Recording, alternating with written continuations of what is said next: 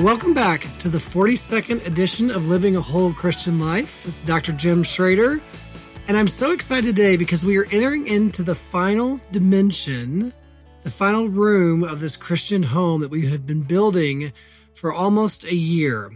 And so we're going to begin today on the psychological dimension, and we're certainly going to spend some time in this area and focus on what it truly means to live psychologically as God designs. You know, it's interesting to think about for me, decades ago when I began the search of holiness with the WH, the unified pursuit of health, harmony, happiness, and heaven. I think in many ways my considerations probably began with the psychological dimension. And I was actually just finishing graduate school. I graduated from St. Louis University in 2005 and was beginning my, you know, fellowship and my first position ultimately at Cardinal Glennon. And it was during that time I think I really started to consider you know, how does psychology overlay with the spiritual world? Again, as Pierre Chardin said, we are spiritual beings having a human experience, not human beings having a spiritual experience.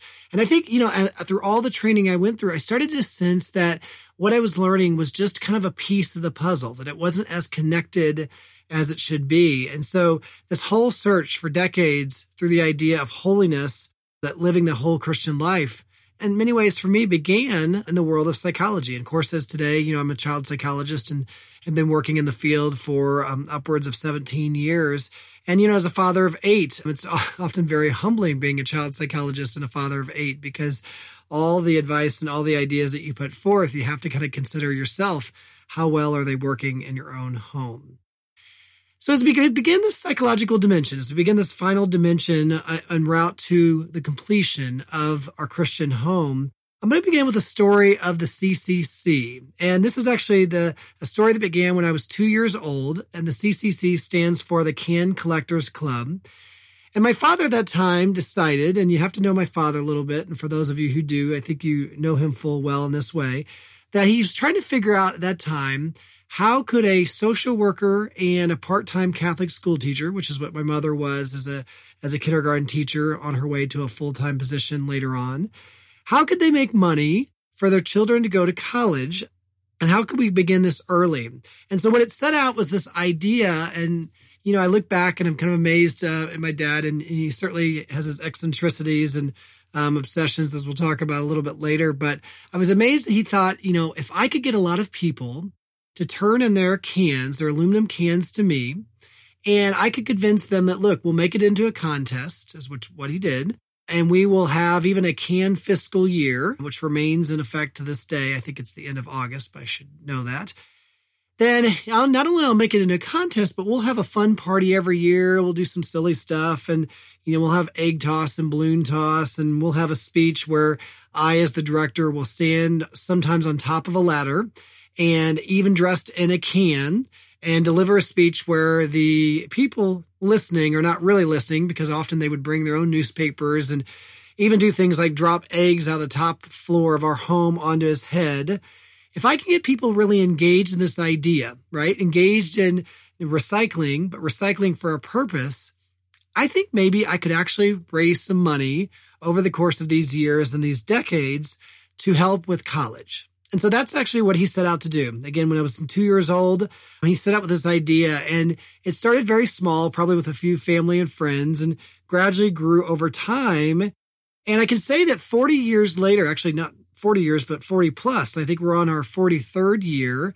The Can Collectors Club is still going strong. And you know, for years and years, this money actually went, did go to our college fund and, and help my parents kind of give us a certain amount of money every year. But after my sister graduated college, that money moved over to uh, missions in Haiti, and it's been a really neat thing. Then, and actually, I think it's grown now that people know they're not giving you know money to the Schroeders only, and they realize they're giving it to you know maybe a better cause, of course, down in Haiti.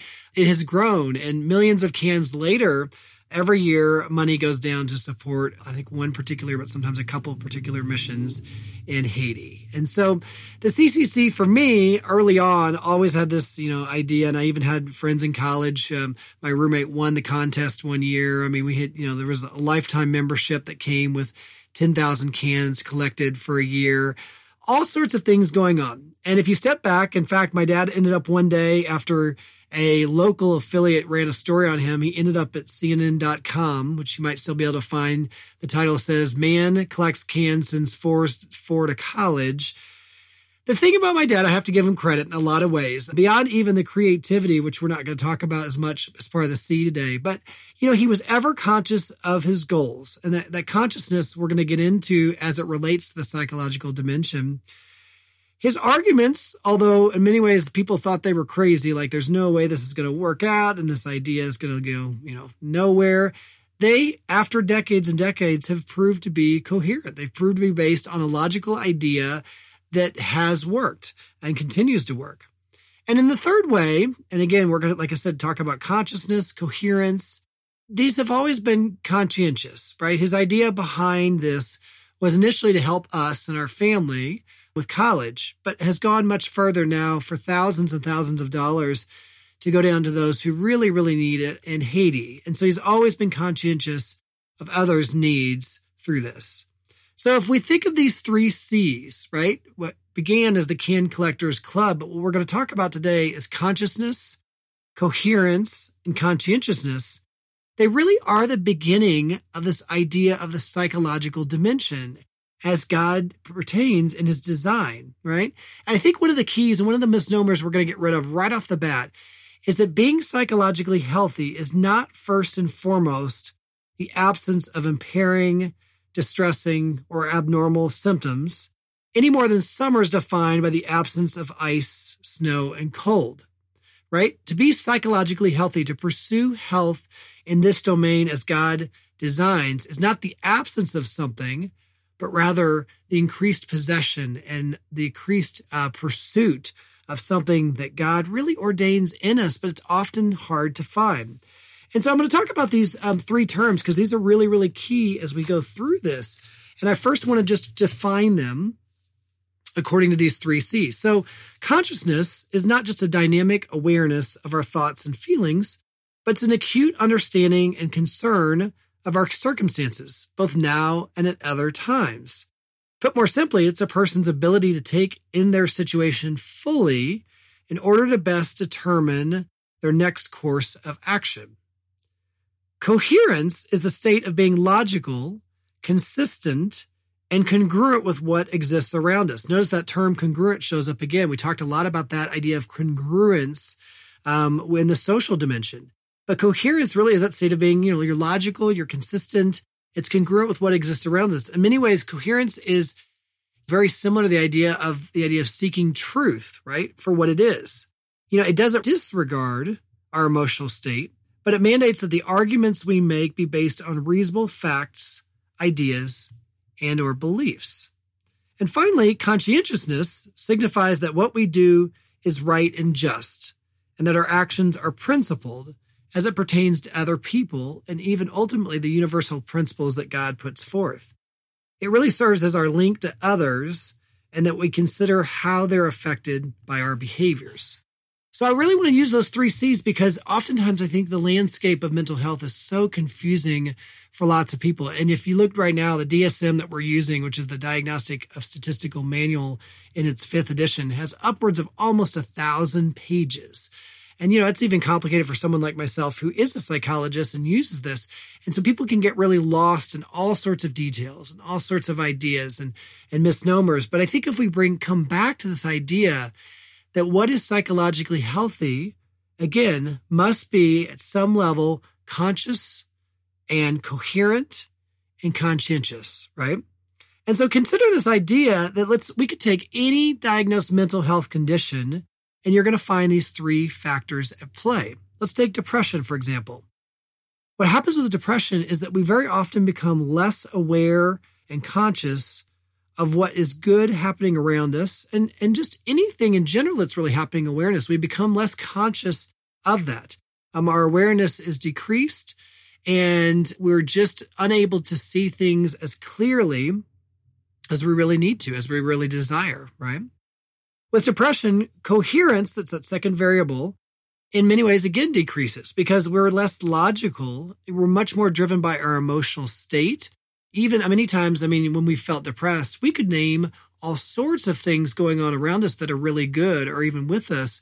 But, you know, with coherence being decreased here, we're not really thinking in that way. We're not really thinking about the reality of many gifts and, you know, blessings in our lives. We're often just very driven by how we feel, that sense of despair, right? That emotional state. And at the third level, again, that sense of conscientiousness, what happens with depression is that we become increasingly self focused, increasingly self absorbed. We're able to, less able to meet others' needs because of it. You know, it's not something that we really desire, but the reality is that that conscientiousness in us decreases the more we become depressed. And so I could literally go through, you know, any condition in the DSM and any condition just in general that relates to psych- psychology, and we would find these three C's at play.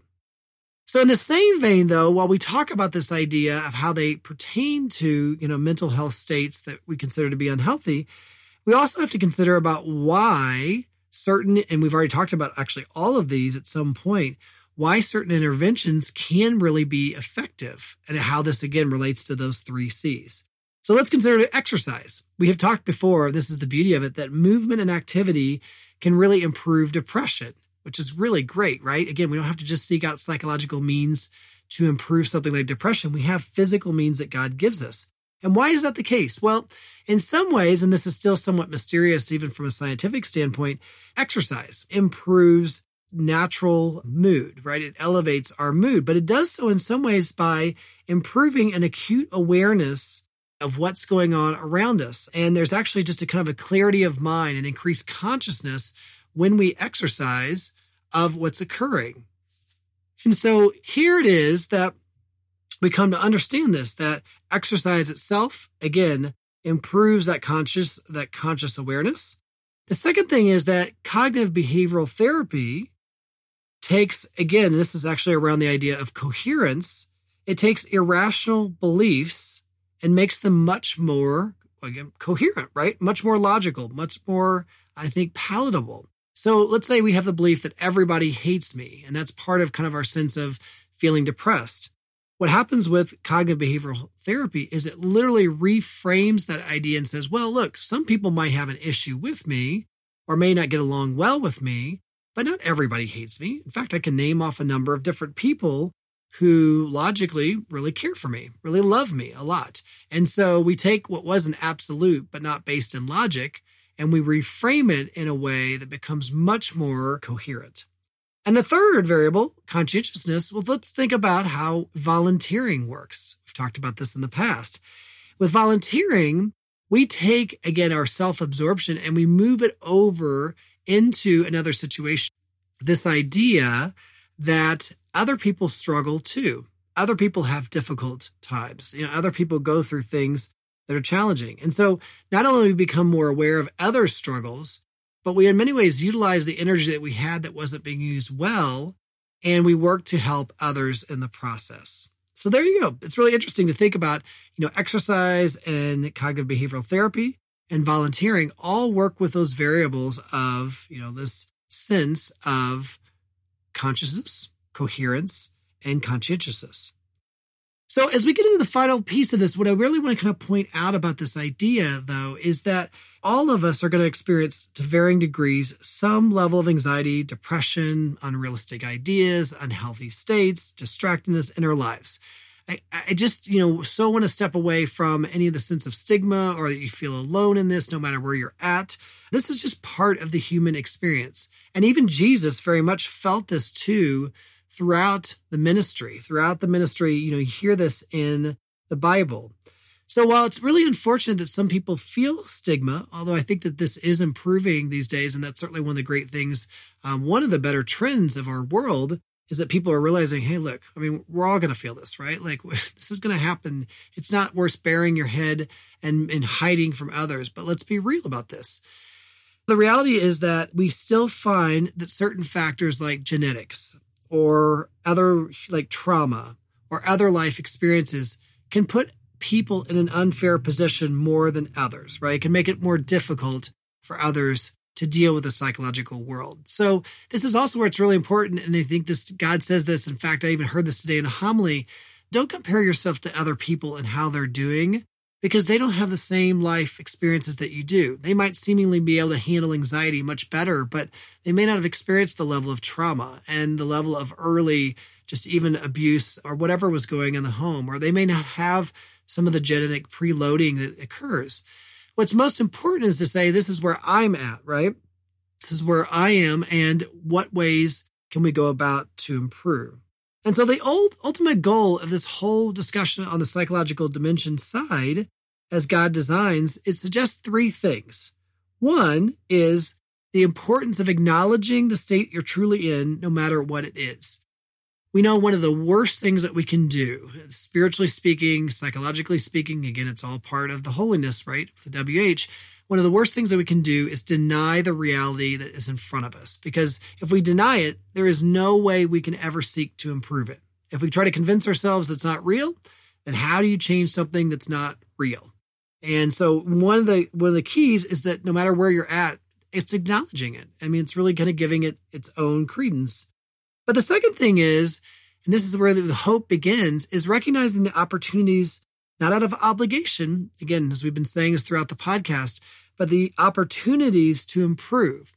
The key, I think, here is to go back to the idea we've kind of talked about a number of times is that some things are within our control and some things are not within our control. And that's, we often get to spend so much time on the things that we can't change with regards to our psychological functioning. And we don't spend enough time on the things that we really can change. And that's a huge key here. And the third and the last key as we, we dive into this dimension is really to unite with others in solidarity around this. And the sense of using those goof factors, being genuine, showing unconditional positive regard, you know, utilizing empathy, all for the purpose of saying, look, we're all going to feel anxious. And actually, some anxiety has great purpose, right? It's, it's there for a reason. We're all going to feel down and despairing. We're all going to feel even agnostic sometimes. We're all going to have different psychological experiences that are actually very similar, but may be coming at different times or different degrees or different causes or whatever. And the reality is that when you unite in solidarity around this and you really focus on what can I do to improve my sense of consciousness in the world around me? What can I do to be more coherent in the way that I see things? And what can I do to be more conscientious of others and their plight, not just mine? That when we really unite around this, what we find is that we find the CCC leads to greater PPP, which is purpose, peace, and perseverance as God intends. And so that's where we're headed. And there's so much more to come here. And so glad you're joining us for this last piece. We're into our final, I think, 11 or 12 podcasts. The end of the year, and there's some really great, great things in store. And so I hope you'll come along and I hope you'll just experience this with all of us and be part of not being afraid of what the psychological dimension brings, but seeing again, speaking of another P, the promise of what it holds. This is Jim Schroeder. Be holy, be whole.